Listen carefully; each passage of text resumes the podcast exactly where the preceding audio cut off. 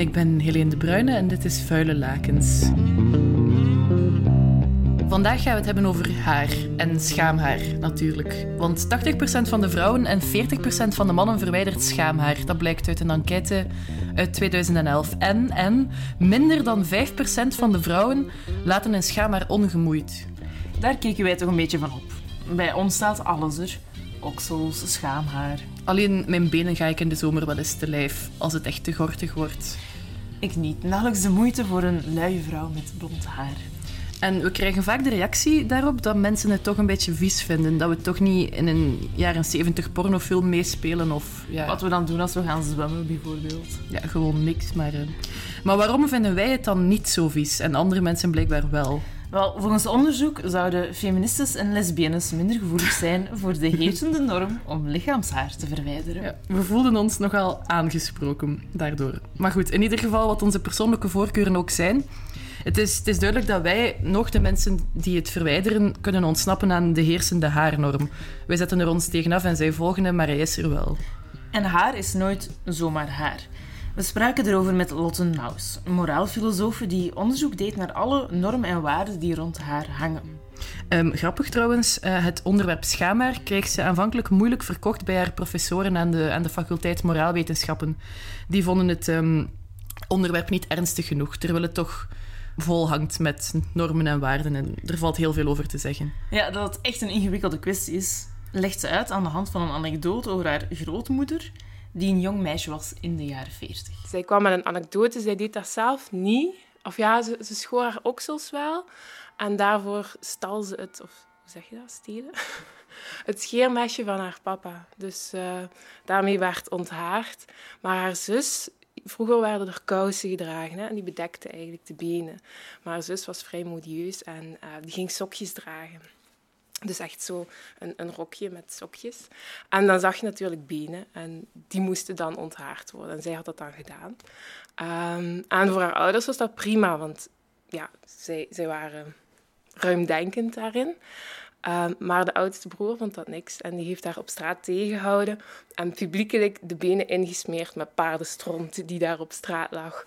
Om te zeggen, dit kan niet, dit is een schande. Dus voilà, uh, werd nogal verschillend op gereageerd. Om gewoon je benen te ontharen. Dat was toen niet oké.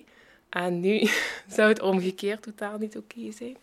Dat is heel vreemd, dat boeit mij. Ja, het is dus duidelijk dat de norm over wat er wel en niet oké is op het vlak van haar door de geschiedenis heen erg verandert. Eigenlijk wat je ziet is dat het pas in de 20e eeuw echt wijd verspreid wordt. Dat, dat, dat vooral vrouwen het uh, uh, zich uitgebreid beginnen te ontharen. En daarvoor komt het eigenlijk veel minder voor, maar meer als, als modefenomeen van de elite. Dus vaak om zich te onderscheiden. Je ziet het in verschillende culturen terugkomen. Um, het is wel iets wat altijd bestaat en af en toe heel nadrukkelijk opduikt. Een uh, kleine greep uit de geschiedenis van de ontharing. Sommige oude Grieken deden het. De kruisvaarders keken het dan weer af van de Arabieren tot Catharina de Medici het verbood. En strenge katholieken vonden haar verwijderen dan doorheen de geschiedenis meestal onkeus.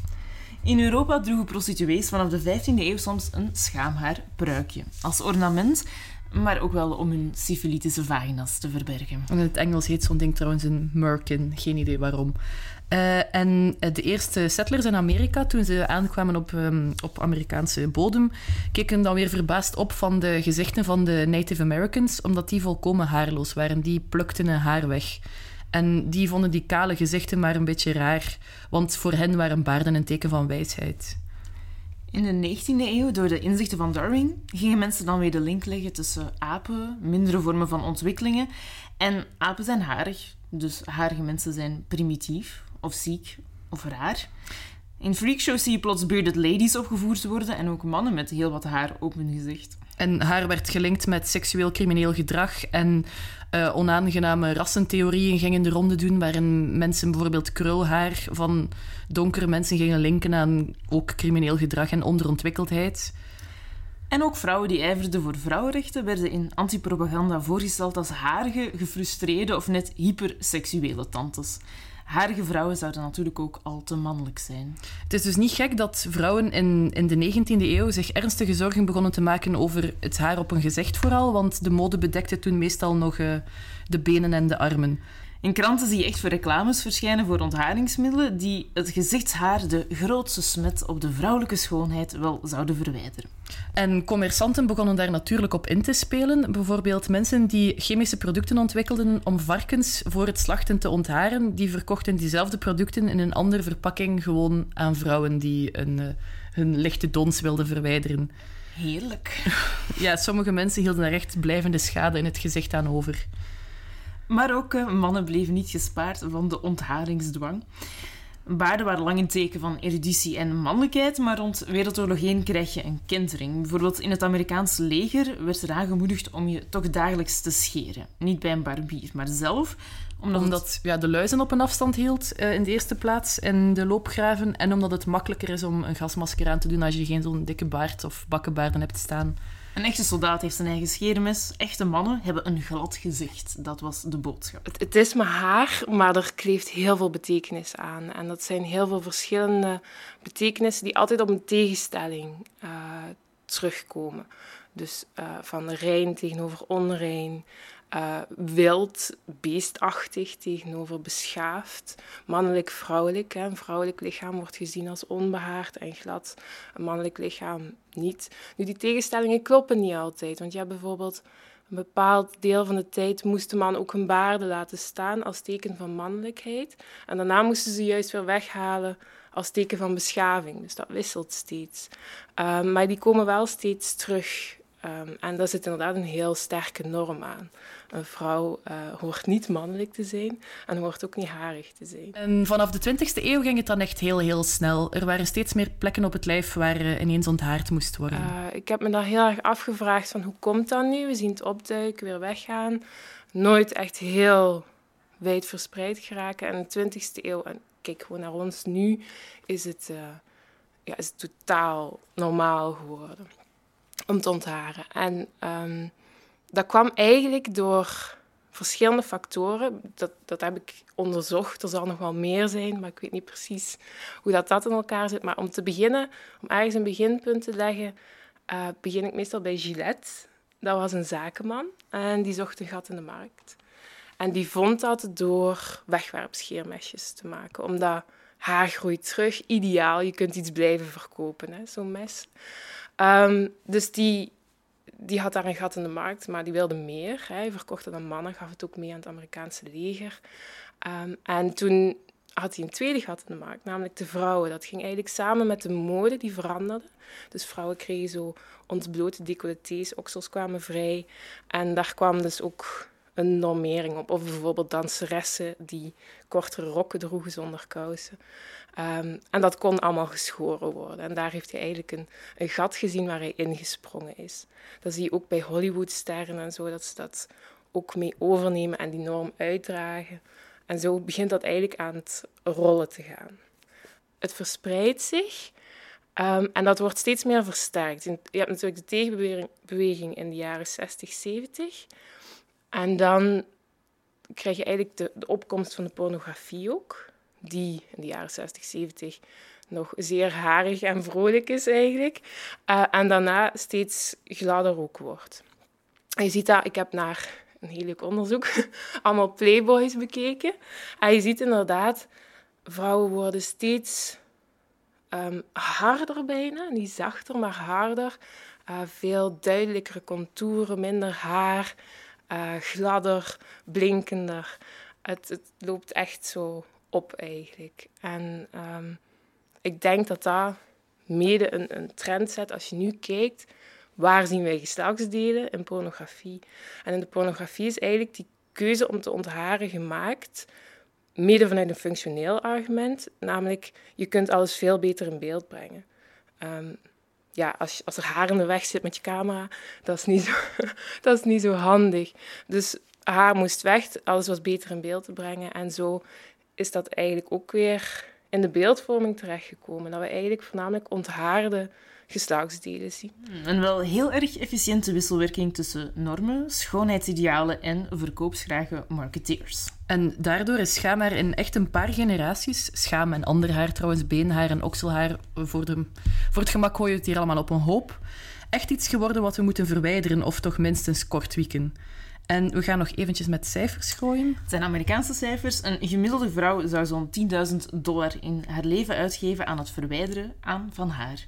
Kappersbezoekjes niet inbegrepen. Maar waarom, dat, hebben, dat, dat begrijpen we nog niet goed, waarom plooien mensen zich zo en masse naar die norm om, om zichtbaar haar te verwijderen? Daar is onderzoek naar gedaan, vooral bij vrouwen dan. Als je dat onderzoekt, is het natuurlijk heel moeilijk om normen en de invloed van normen te onderzoeken, omdat de mensen die bevraagd zijn er onderhevig aan. Dus de vraag of je dat altijd kritisch kunt bekijken vanuit dat perspectief. En men denkt ook dat dat de factor is die de, de antwoorden beïnvloedt. Uit, uit dat onderzoek bleek dat mensen eigenlijk voor hun eerste ontharing, de eerste hantering van het mes, zal ik maar zeggen, um, een, een, een, normatieve reden opgaven. Van ja, het, was de bedoeling uh, om, om, niet op te vallen of, of dat soort redenen. En dat ze eigenlijk voor de verdere of ontharing of de ontharing nu op dit moment aangeven, dat ze zich er prettiger bij voelen. Heel vaak een argument van vrouwelijkheid. En daar kun je eigenlijk de internalisering van die norm zien, dat, dat mensen er echt in beginnen te geloven dat het zo werkt. En ook die afstraffing van mensen die er niet aan meedoen. Bijvoorbeeld uh, de hele raal rondom Julia Roberts, die op de rode loper verscheen met, met okselhaar. En ze stond zo te wuiven. En heel de film, ik weet al niet meer welke, dat is typerend, kreeg geen aandacht meer. Alleen maar het feit dat, uh, dat zij daar durfde te lopen met okselhaar.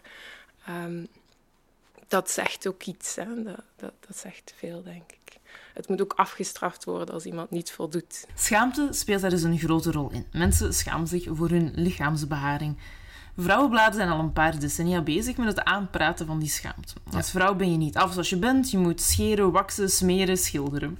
Ik heb hier um, voor het, eh, ter illustratie een leuk stukje mee uit de Libelle van 30 augustus 1940. Ze is jong en aardig, gebruikt schoonheidsmiddelen, kleedt zich duur en met smaak. Toch heeft ze geen succes. Ze heeft er geen idee van dat er iets ontbreekt dat belangrijker is dan alle uiterlijkheden. Het waas van lichamelijke frischheid dat vrouwen zo aantrekkelijk maakt. En zelfs de beste vriendin zou het niet wagen daarover te spreken. Zo beginnen ze dus een um, advertentie voor, um, voor scheermesjes. Ja, je ziet ook um, in reclames, dus ik heb zo vrouwenbladen bekeken, van de reclames voor ontharingsmiddelen spreekt men ook over ontsierende schaduwen die charmante vormen uh, ja, ontsieren en uh, dat je niet mannelijk wil zijn, harig als een man. Dus dat wordt echt letterlijk benoemd. Je ziet nu in reclames veel meer dat het om zo altijd huppelende, bevrijde vrouwen gaat die benen scheren waar geen haar op staat. Dat is altijd hilarisch om te zien. Maar toen was het nog veel meer echt aanleren van waarom en, en pas toch op. um, ja, het is inderdaad de, schaamte voor het lijf en misschien wel een beetje het dierlijke aan ons dat, dat weggewerkt moet worden. Ik denk dat, dat die beweging van het weggaan van het dierlijke en naar het beschaafde, ik weet dat dat heel vaag klinkt, um, maar dat dat ook wel iets van ons is. We willen steeds meer bijna minder lijfelijk zijn of een perfect lijf bereiken. En ik denk dat dat, dat, dat een, een heel sportief, strak, uh, bijna onkwetsbaar, onfeilbaar lijf, wat we natuurlijk allemaal niet hebben. Of ja, ik zal voor mezelf spreken.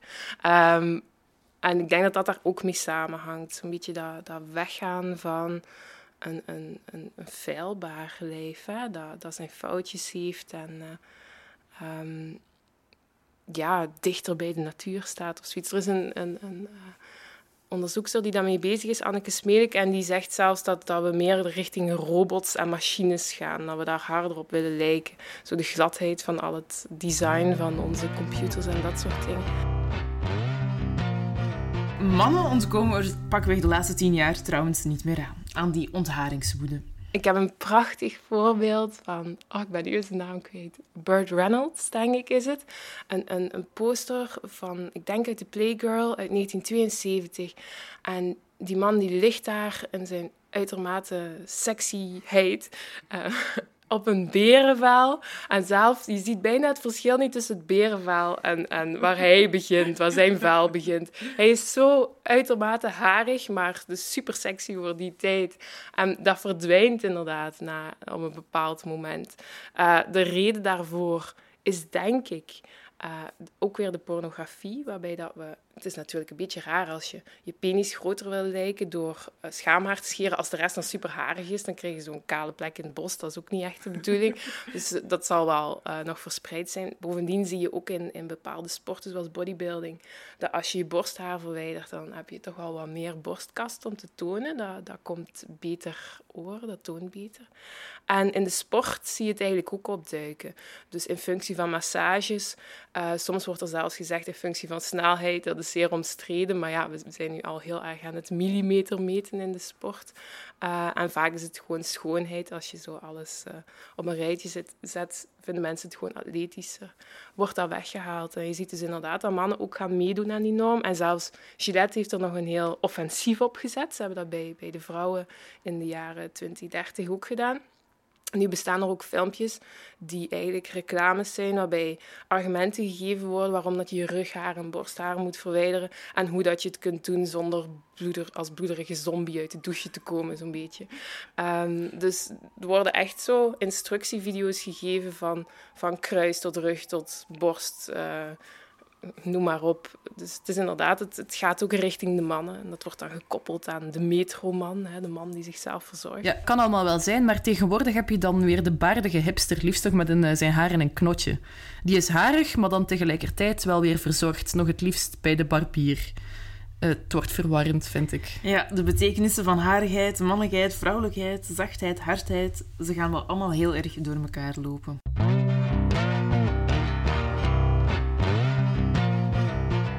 Maar als onderzoek één iets duidelijk maakt, is het wel dat er geen enkele hygiënische reden is om je schaamhaar, we gaan ons nu even op schaamhaar focussen, te verwijderen. Integendeel zelfs. Artsen zeggen dat scheren of waksen kleine microscopische wondjes achterlaat. Die kunnen lelijk ontsteken. Het is dus niet schoner, zo zonder bosje. We horen je wel al denken, ja, maar dan ruikt het toch meer. Ja, dat kan wel zijn, maar geur op zich heeft weinig met hygiëne te maken en schaamhaar houdt net pheromonen vast. Wie weet ben je wel seksueel aantrekkelijker door al dat haar. Sommige enquêtes lijken wel aan te tonen dat mensen, vooral vrouwen alweer, eh, liever vrijen als ze daar beneden geschoren zijn. De vraag is dan, is het omdat de seks daar beneden echt zoveel beter aanvoelt als er een glad oppervlakte is? Of omdat ze zich meer op hun gemak voelen wanneer ze het gevoel hebben dat ze eruit zien zoals ze er moeten uitzien? En dat, dat soort onderzoeken is nooit helemaal duidelijk. Het begint er hierop te lijken dat we aan het pleiten zijn om al je haar overal gewoon te laten staan. Dat is zeker niet onze bedoeling. Al word ik wel altijd een beetje triest van geschoren poesjes, omdat ik het zelf zo onaangenaam vind. Het, het kost pijn. Ja, en het kost tijd en moeite en ja, het doet pijn, vooral dat eigenlijk. En ook het blijft maar teruggroeien. Maar we zijn een beetje aan het afdwalen. Ons punt is, doe vooral wat je jezelf prettig bij voelt. Maar weet wel dat scheren of niet scheren meer is dan alleen een modeverschijnsel.